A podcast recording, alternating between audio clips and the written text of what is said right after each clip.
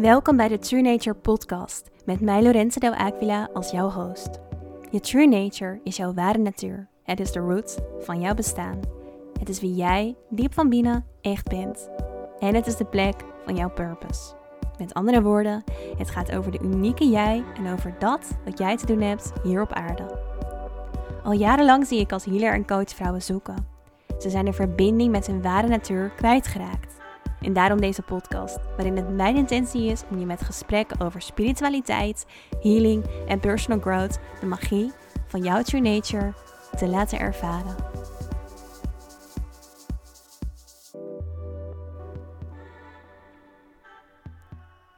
Welkom, welkom terug bij een nieuwe aflevering van niet meer de Jaya Talks podcast, maar nu de True Nature podcast. Je zal, als je een uh, trouwe luisteraar bent van de, van de podcast, gemerkt hebben dat er een nieuwe intro is en dat de naam is veranderd van de podcast. Van Jaya Talks naar True Nature. En ehm, daar wil ik ook eigenlijk even mee beginnen, in deze aflevering, om je daar wat meer over te vertellen. Want um, ik ben met zoveel veranderingen bezig geweest de afgelopen tijd voor Jaya. Uh, de podcast kwam nou een beetje begin coronatijd uit. Iets waar ik al heel lang eigenlijk over na aan denken was, al heel lang mee bezig was. Vervolgens heb ik de productlijn gelanceerd van de Jaya Essentials. Is het HSP-programma veranderd naar het Nature-programma. En ja, is er gewoon ontzettend veel veranderd bij Jaya. En wat ik merkte is dat ik ook eigenlijk zoveel sterker voel wat mijn missie is hier op aarde. Wat mijn missie is uh, hier in relatie tot Jaya, tot mijn werk, tot dat wat ik doe. Um, voor degenen die nog niet weten wat ik doe, ik ben uh, al heel lang werkzaam als coach en als healer. En ik begon echt op het gebied van uh, hoogsensitiviteit. En dan met name uh, een kracht maken van je hoogsensitiviteit. Maar ik was heel erg zoekende in: oké, um, hoe kan ik dat nou communiceren? Dat ik eigenlijk net een andere HSP-coach ben dan anders. Want heel kort gezegd, ik geloof absoluut niet in het HSP-label. Ik zie het HSP-label echt als een soort jasje wat je aantrekt, wat je aan kan trekken. Een jasje waar je heel veel herkenning in kan vinden, maar waarin je jezelf tegelijkertijd klein houdt. Want als we kijken naar ons als mens, dan zijn we allemaal sensitief. We zijn allemaal gevoelsmensen. Alleen in onze maatschappij zijn we daar zoveel, ja, zo ver verwijderd van geraakt. Dat heel veel mensen niet meer weten hoe ze met dat voelen om moeten gaan. En dat ze het dus een extra labeltje geven als je ergens nog een connectie hebt met die gevoelswereld in jou en met die sensitieve kern. En die sensitieve kern, dat is jouw ware natuur. Dat is wat ik je true nature noem. Dus eigenlijk was dat altijd al wat ik deed. En in mijn healing sessies verbind ik ook altijd vrouwen weer met die ware natuur. En vanuit daar kun je zoveel loslaten. Kun je loslaten van verwachtingen, van uh, alle dingen waar je mee worstelt. Noem maar op. Er zit zoveel healing in als je echt weer kan gaan leven vanuit je true nature. Maar goed, ik was dus een beetje zoekende voor een bepaalde tijd van oké, hoe kan ik nou echt duidelijk maken Ehm, wat ik doe. En om heel eerlijk te zijn, wilde ik het stuk HSP ook loslaten. Want het is echt meer voor jou om herkenning te vinden, zeg maar, van, oh ja, ik heb HSP en daarmee kan ik je dus een andere zienswijze aanbieden van, hé, hey, oké, dat mag je loslaten. Want hoe zou het voor je zijn om dat los te laten? Dat is echt waar ik vrouwen in begeleid. Um, en uiteindelijk begon ik zoveel meer te bewegen naar um, echt die verdieping. En verdieping is voor mij altijd heel erg belangrijk geweest. Verdieping, diepgang. Um, ja, echt vanuit die diepere lagen in jezelf naar jouw ware natuur toe bewegen. Zodat je gewoon zoveel meer balans in jezelf voelt. Dat je niet meer hoeft te zoeken. Um, dat je echt in die kracht komt te staan dat is ook echt die magie van leven vanuit je true nature. Dus um, ja, er was heel veel aan het veranderen bij Jaya. Er is heel veel veranderd. En de podcast was eigenlijk een nieuw onderdeel daarvan. En toen voelde ik nog wel van ja, Het is gewoon de True Nature podcast. Elke aflevering gaat erover of draagt bij aan jouw verbinding met je True Nature versterken. Echt vanuit die True Nature gaan leven, vanuit dat fundament in jezelf. En daar zijn je zoveel tools voor, zoveel healing arts voor, die je daarvoor in kan zetten. Dus echt al die spirituele tools op een moderne manier toepassen. Want spiritualiteit voor mij betekent tegelijkertijd ook weten hoe je met het leven om kan gaan. Weten wat het leven is. Weten wat er bij het leven hoort. Dat is voor mij spiritualiteit. En weten wat er bij het leven hoort, weten hoe je het leven leeft, daar kom je pas echt achter als je vanuit die true nature gaat leven. Dan vallen andere, alle andere lasten weg, zoals dus die HSP-lasten, eetstoornislasten, burn-out, depressie, pijnen, noem maar op. Dan kom je echt zo in dat true nature fundament, zo in die kracht te staan. En dat is echt het allermooiste wat er is. Dus eigenlijk blijft de podcast hetzelfde. Alleen de naam heb ik veranderd, de intro heb ik veranderd. En voor mij voelt hij nu ook echt kloppend. Hij voelt echt zoals ik hem eigenlijk al een jaar in me heb. Um, is hij er nu gewoon. Dus ik ben er super blij mee. Ben ook heel benieuwd wat je ervan vindt. Dus ik zou het heel erg leuk vinden om, uh, om dat van je te horen in een uh, Insta-berichtje bijvoorbeeld. Um, maar ja, dat was dus even de update over waarom je denkt: hey, Daarom is er wat veranderd.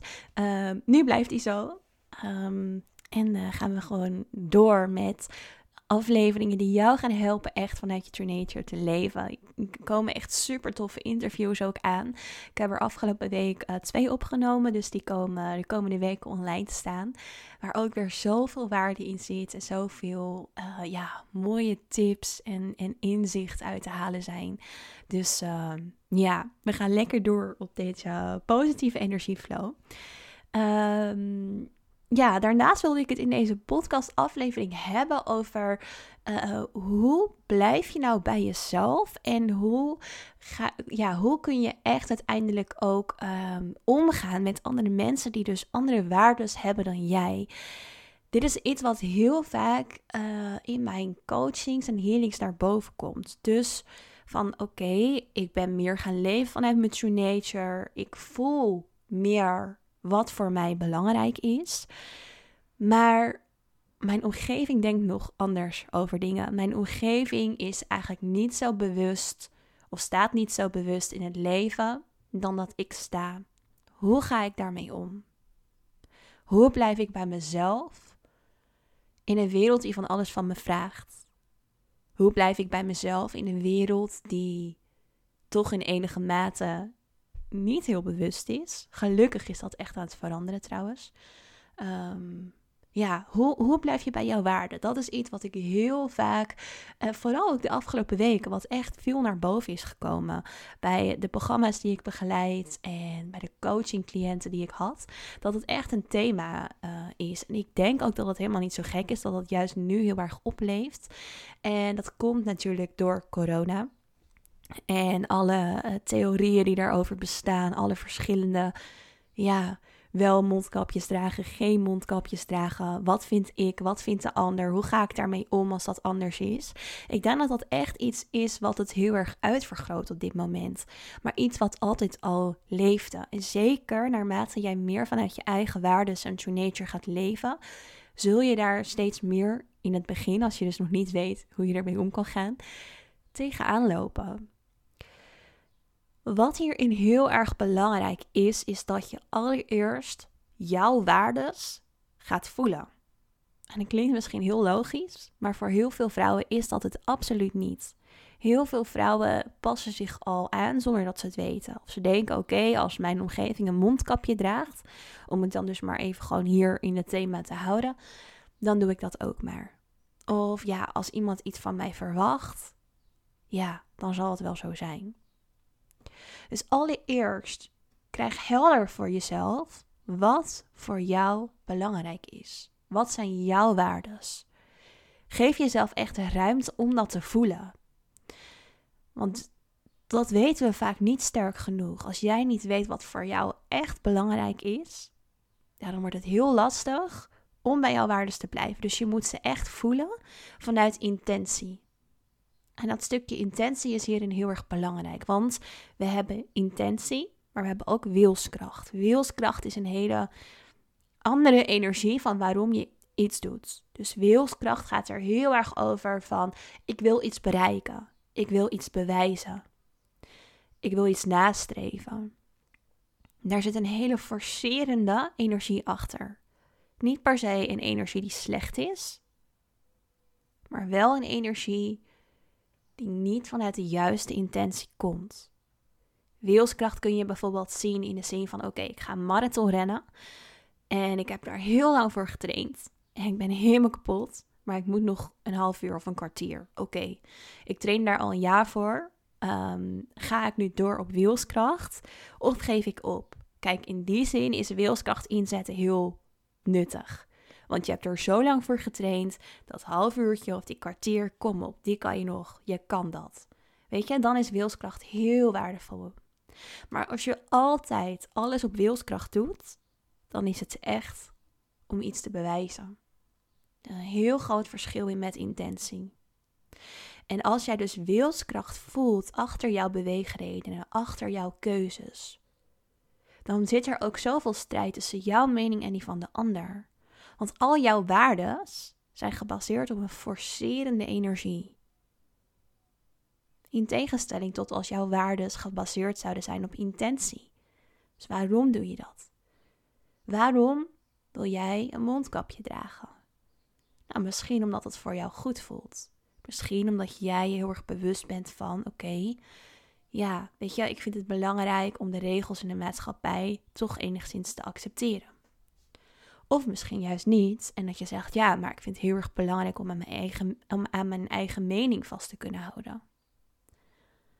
Het is heel anders, intentie. Intentie heeft echt een hele andere energie. En wat, wat het dan ook is, hè, wat jouw waarde is of wat jouw keuze is, dat maakt dan helemaal niet uit. Het gaat echt om de energie erachter. En dat maakt ook dat andere mensen het al veel makkelijker kunnen accepteren. Dus bijvoorbeeld, stel dat jij uh, een grens aan wilt geven naar een vriend of vriendin. En als het eerst vanuit wilskracht komt, dan zeg je van nee, ik, um, ik heb echt geen tijd om af te spreken, want ik wil nog dit doen en dat doen en dat doen. En uh, ja, sorry, ik heb gewoon echt geen tijd. Er zit veel meer wilskracht achter, veel meer forcerende energie. Terwijl als jij zegt, hey, superleuk dat je me uitnodigt, maar ik, merk dat ik echt eventjes dat ik nee moet zeggen. Want ik voel dat ik tijd voor mezelf nodig heb. En dat vind ik aan de ene kant lastig. Maar ik wil toch echt, ik heb de intentie om echt even voor mezelf te voelen wat ik nodig heb. En bij mijn eigen waarden te blijven in dit geval. Dan voelt het zo anders voor de ander. Kan de ander ook veel minder makkelijk over jouw grenzen heen walsen dan wilskracht. Als er wilskracht bij jou achter zit. Want wilskracht versterkt ook de forcerende, bijna grensoverschrijdende reactie of energie van de ander. Dus tip 1, of eigenlijk bijna tip 1 en 2. Eerst voel jouw intenties heel sterk. Wees je bewust van wat jij belangrijk vindt. En dan ook echt met de energie van intentie en niet de energie van wilskracht. Daarnaast wat ik heel vaak tegenkom en zelf ook heb ervaren, is dat um, mijn coachingcliënten bijvoorbeeld aan mij vragen van oké, ik ben steeds bewuster aan het worden van wat voor mij belangrijk is. Ik ben zoveel meer gaan leven vanuit mijn waardes. Ben zoveel bewuster en sensitiever gaan leven. Meer verbonden gaan leven. Maar ik zie dat mijn omgeving daarin niet meekomt. En dan gaat het eigenlijk bijna altijd over de diepgang die ze missen in het contact met de ander. Dus de diepgang, de herkenning, de waardering. Echt die verbinding, dat die wordt gemist. Wat hier heel erg belangrijk is, is dat je jezelf gaat afvragen welke verwachtingen heb ik van de ander? En kan die ander die verwachtingen vanuit zijn of haar bewustzijn op dat moment, vanuit zijn of haar energie, waarmaken.